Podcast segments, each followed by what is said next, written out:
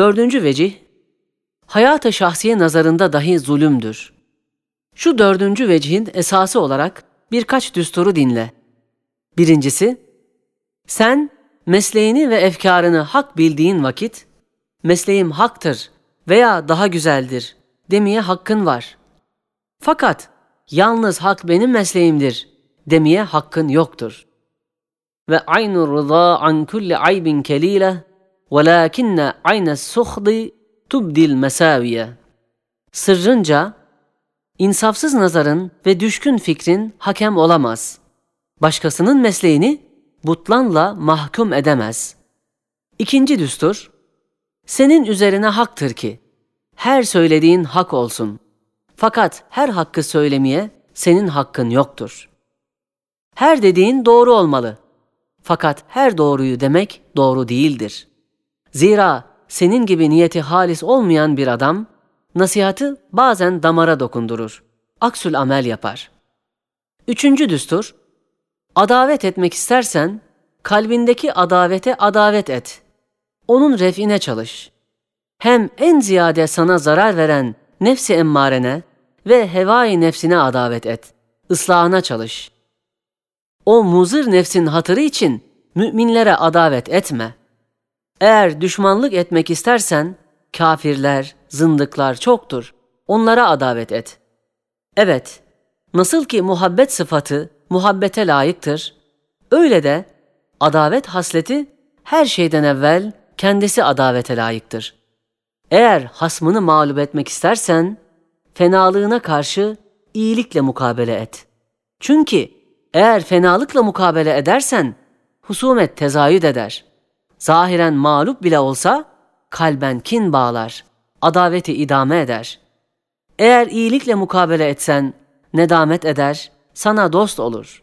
İza ente ekramtel kerime melektehu ve in ente ekramtel leime temerrada. Hükmünce müminin şe'ni kerim olmaktır. Senin ikramınla sana müsahhar olur. Zahiren leyin bile olsa iman cihetinde kerimdir.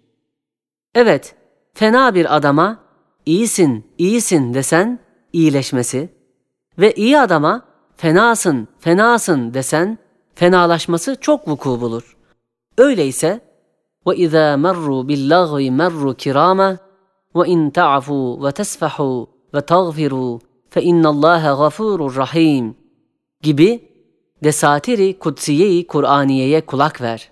Saadet ve selamet ondadır. Dördüncü düstur, ehli kin ve adavet hem nefsine hem mümin kardeşine hem rahmeti ilahiyeye zulmeder, tecavüz eder.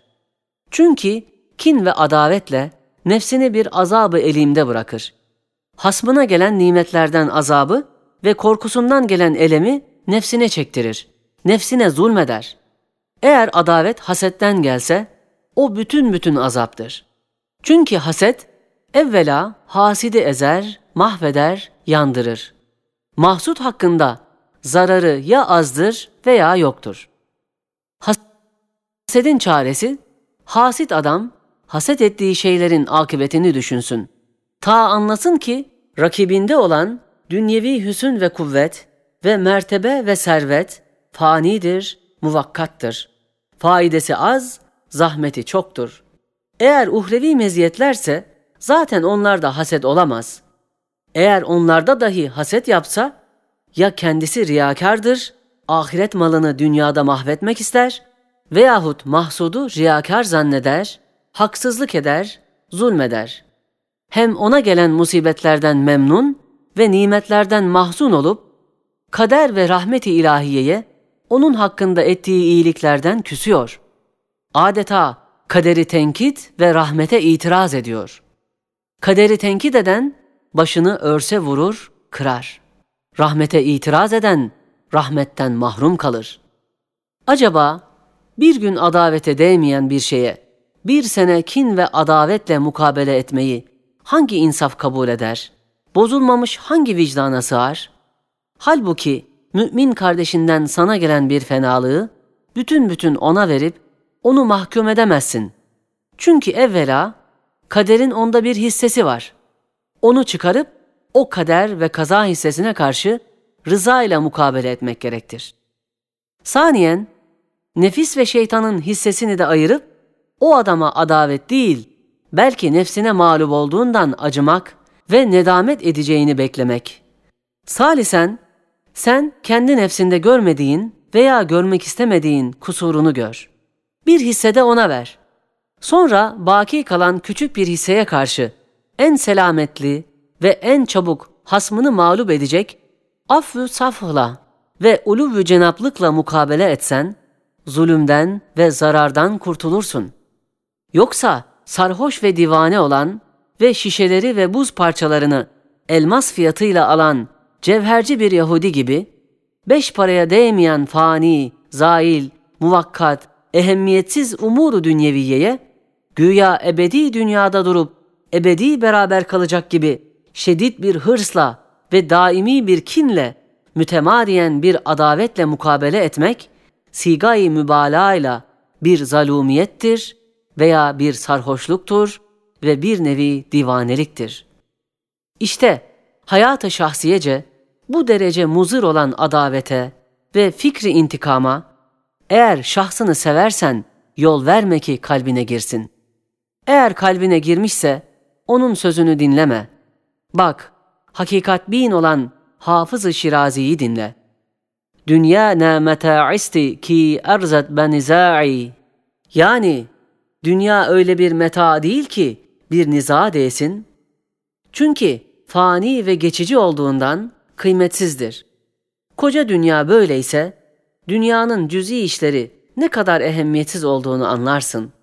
Hem demiş asayişi dukiti tefsiri indu harfest badu sitan muruvvet ba düşmanan mudara.